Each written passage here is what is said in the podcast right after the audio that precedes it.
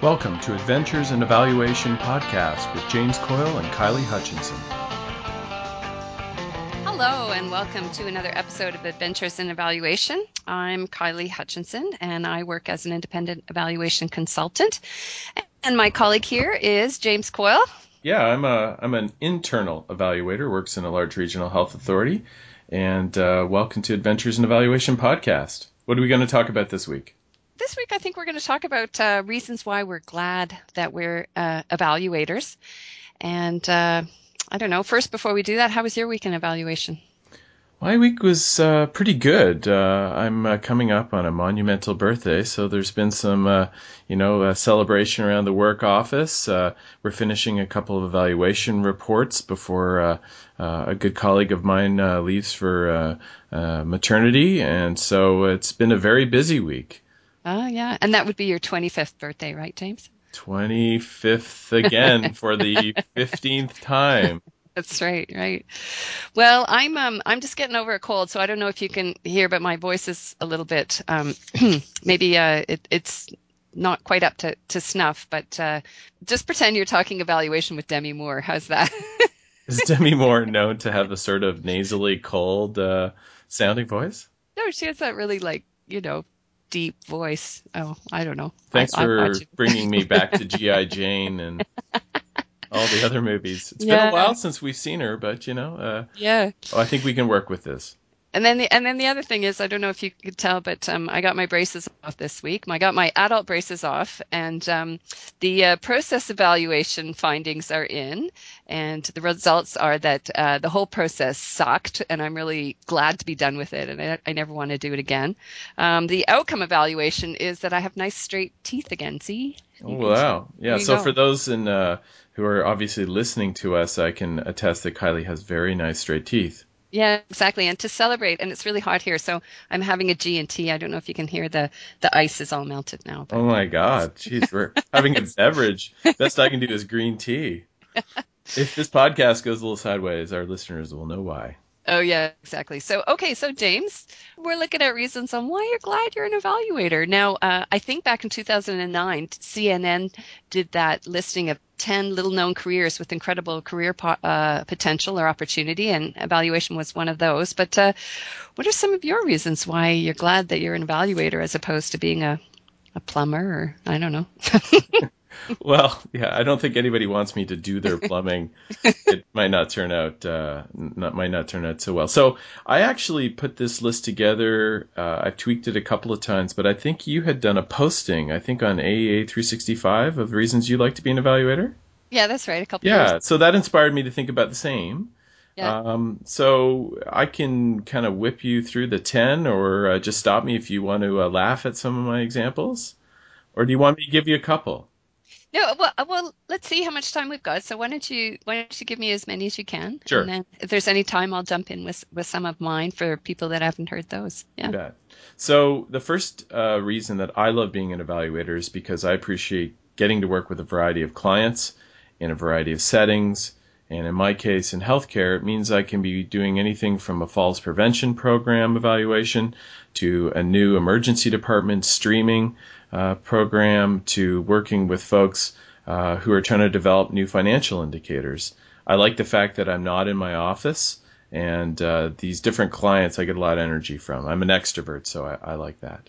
Yeah, yeah, I have to agree with you. You know, and I think it's the same for me being an independent consultant. That when the phone rings or when the email comes in with a with a possible project to evaluate, I genuinely think, oh, yeah, I, I want to learn about that.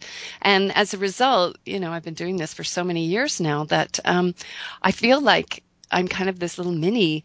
I have I have this knowledge in all these incredible areas, and I just feel so fortunate. I, I feel so fortunate to be able to to see the work that's going on on mm-hmm. the ground, you know, mm-hmm. in communities and stuff, and the diversity and stuff. That's fabulous. Yeah. All right. Yeah. The other um, uh, I guess the second reason I like uh, evaluation is that it's a discipline that has a rich history. Now, it's not, I guess maybe some people could argue there's thousands of years of people doing evaluation. Of course, there are. But I like the fact we can look back over the last 30, 40, 50 years, and there's some excellent mentors and gurus. Mm. So there's people who have walked this kind of path before, and there's something inspiring about being able to link with them uh, and talk with them and learn from them. So I, I really like that it's not a brand new field. Uh, yeah. That there is uh, that uh, others have walked this path. And then on the same hand, it's not so huge uh, the you know the family of evaluation it still feels kind of small enough that we can go to a conference and see people we know. We can um, we're we're still fairly unique. It's not like being a member of the American Psychological Association that has I don't know how many 20,000 members or something. So it still feels kind of small and intimate that when you meet somebody who's who's an evaluator it's like wow cool. Well and that's my third reason is the flip side to my number 2 is that it's ever changing it's still emerging. It's a very dynamic discipline. And so there feels like there's room to develop and, and try new things and, and uh, work with others to pioneer things. It doesn't feel like everybody else has already figured this out. Yeah, right, right. Yeah. So my fourth reason is that uh, it, it has this community of people uh, that I get to do practical work with. I used to be a, a pure sort of research science person, you know, Skinner boxes, labs, and I still appreciate that kind of environment. Um, there was just something about being able to get into uh, practical, uh, related measurement and work that would actually have an effect in real time. Uh, sometimes not, you know, it's six months delayed or a year or so, but it's actually affecting a real world situation as opposed to something where I'll publish a result and maybe 10 years down the road, someone will figure out how it relates to being, you know, practical. Yeah, right. It's immediately applicable. Yeah. So uh, for others who grew up in a practical type of uh, environment their whole life, they won't appreciate that. But for me, I had to make that choice. And that's why I switched to evaluation and out of pure research. Yeah, right. Yeah. The flip side to that, which my wife has noted, is that I still feel like this community offers me a chance to stretch my academic or get my academic and intellectual needs met. There's something about being able to go to a conference or not navel gaze, but really talk theory with some of our community members that I get I get some energy out of as well. Mm-hmm. And there's all those kind of diverse groups that you can grab. You can go find those people. Yes. If you if all you want to do is talk theory, you can f- go find them. And if all you want to do is talk community and evaluation in the trenches, you can go find those people too. Mm-hmm. Yeah. I mean, it's uh, it's definitely been um, a meandering road, but I I guess uh, another top reason I would say is I'm certainly not uh, you know killing it uh, in the uh, the payroll area, uh, but I, you know, I'm, uh, you know, I don't drive around with, you know, nine Mercedes, uh, Lamborghinis, but I, I think the pay that I get has afforded me a reasonable lifestyle. Yeah. Um, and so I found a niche where, um, you know, I, am not a starving artist. Uh, I like what I do and I don't worry too much, but I have to keep busy. But, um, uh, yeah. that might be a little different, uh, for, for those of us who are in the consulting world like yourself. Ah, uh, you know, it kind of it kind of depends, right? You can price yourself at the lowest end of the market, and you can price yourself right out of the market, right? And it just kind of depends. So I think a lot of uh, I like a lot of consultants have this sliding scale. So you know, sometimes I kind of charge my maximum, and sometimes if it's a really small group that I like, then I then I I charge the minimum. Mm-hmm. It's kind of related to you. I don't know if you've ever read Freakonomics. no, but I know you love it, James. Yeah, I do. of course, I have actually. I have read Freakonomics. Well, and yeah. they have a great blog. So a little sort of tangent shout out. I mean, I, I love my um, How Stuff Works blog or uh, podcast, and I love my Freakonomics podcast.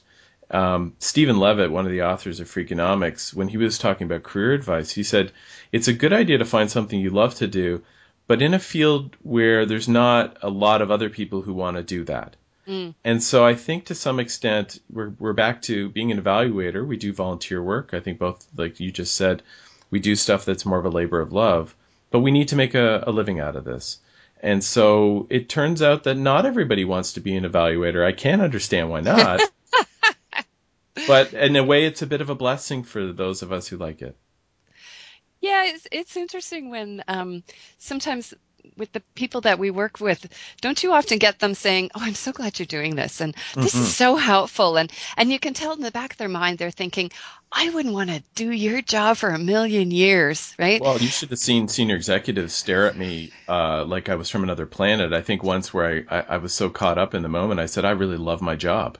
Yeah. And they yeah. they're like, "Oh, good for you."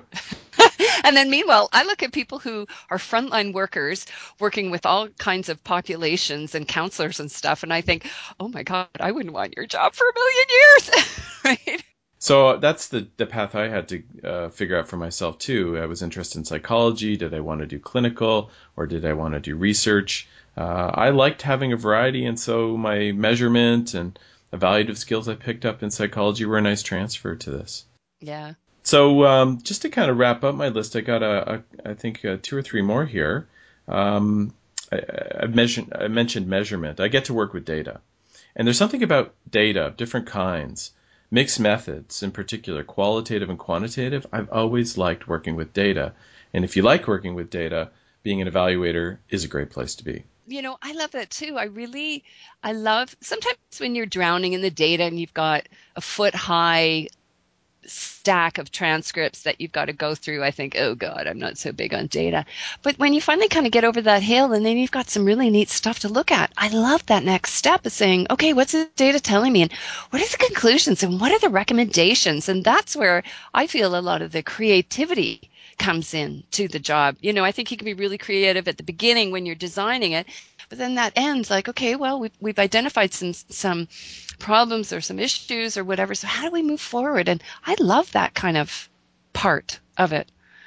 Yeah, I, I, agree, and I think that um, that creativity allows us to uh, expand ourselves, continue to grow, um, and and do the work that we want to do to make the world a better place.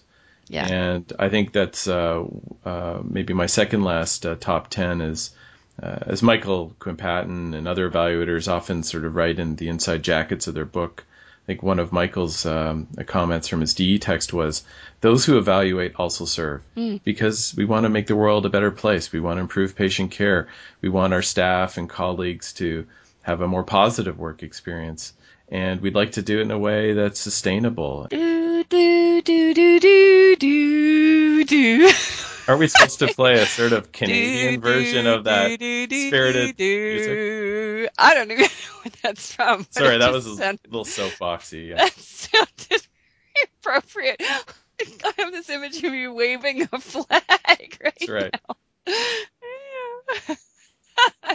and I promise to evaluate to the best of my ability. Yeah. Yeah, well you're absolutely right to to have a little bit of a laugh at that too because, you know, we also see a lot of cases where it's not used for for those kind of positive intents.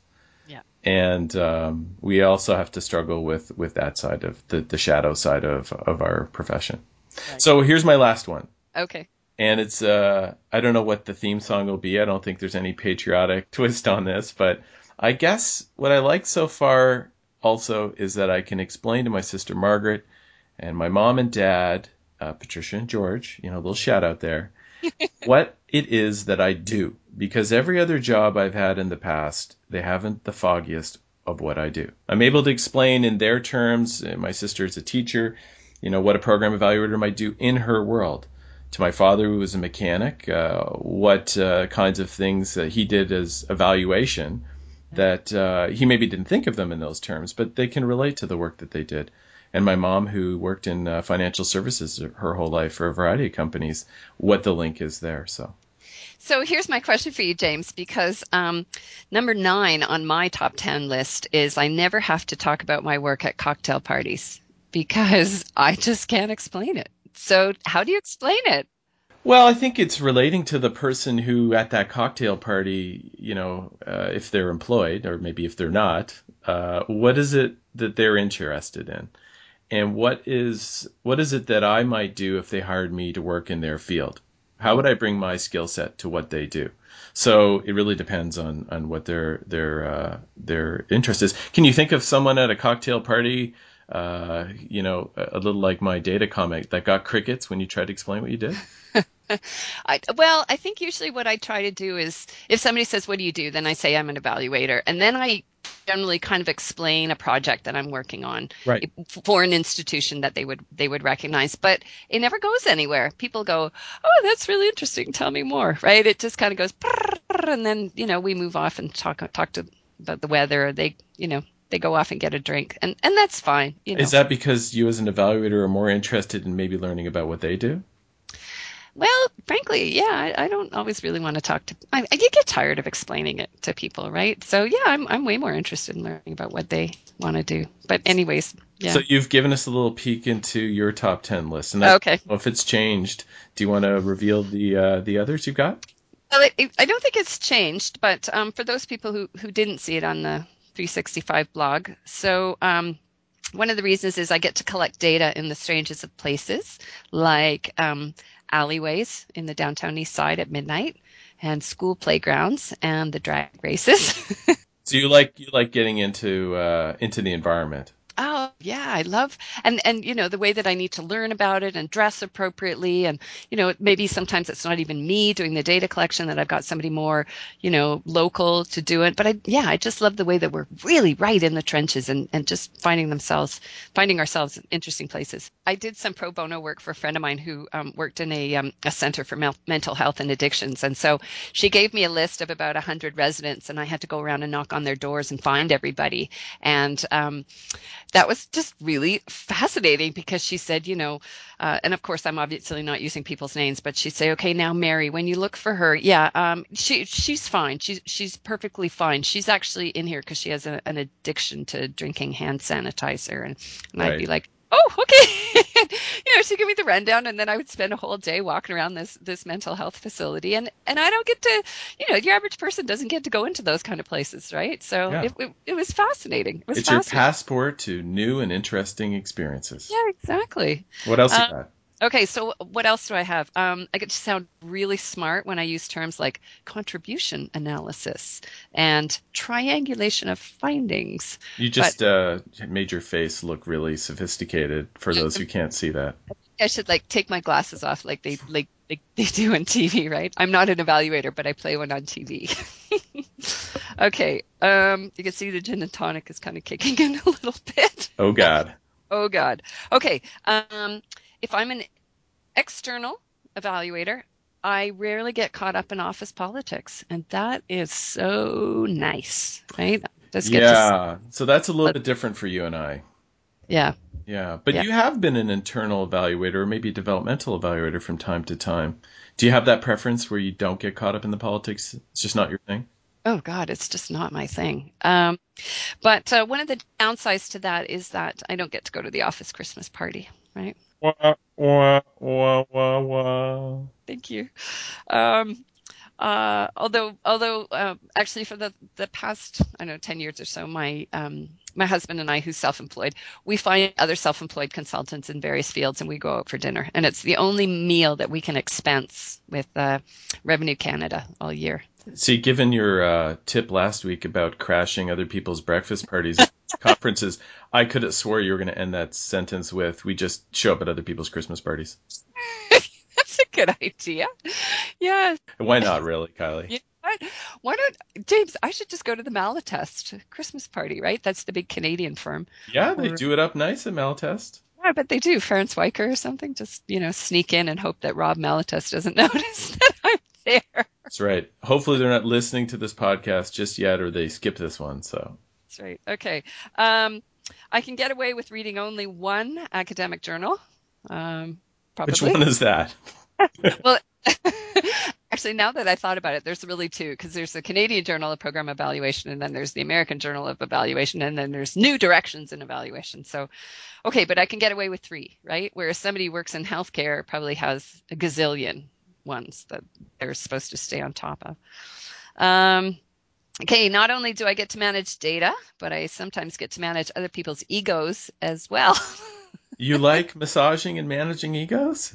it's a challenge, you know, when you've got a program staff person who is um, not dealing with results very well, or not not not dealing with the idea of their program being evaluated, and I kind of like that sort of challenge, you know, to just bring them on side. And I'd have to say, most of the time, I'm pretty good at that. You know, I got a lot of experience now, um, kind of de what's the word desensitizing evaluation with people and and whatever. So Actually, you know, you reminded me of uh, an evaluator's comment years ago uh, when they were working with some government folks, and they said, you know, James, one of our roles is almost to play therapist Yeah. with respect to the reality testing that we do with these people. Uh, obviously, they need to manage and lead their own shop, but sometimes the way we break the data and the findings to them really will affect their lives and, and the work that they'll do. So to, to take care with that.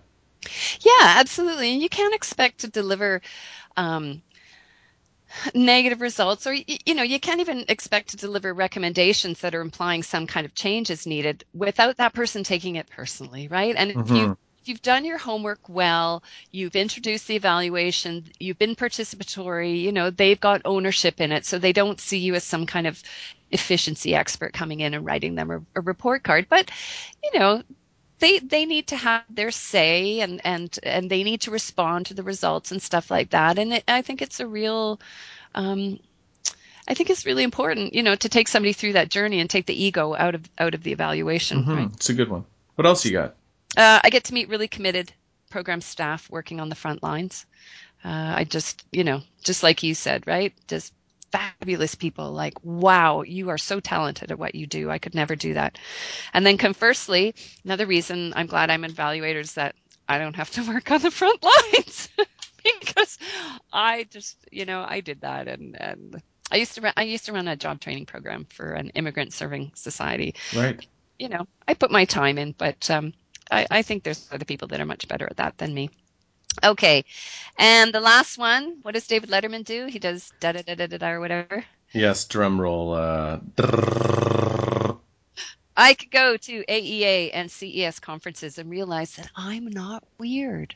Wow, does it take going to these conferences to feel not weird?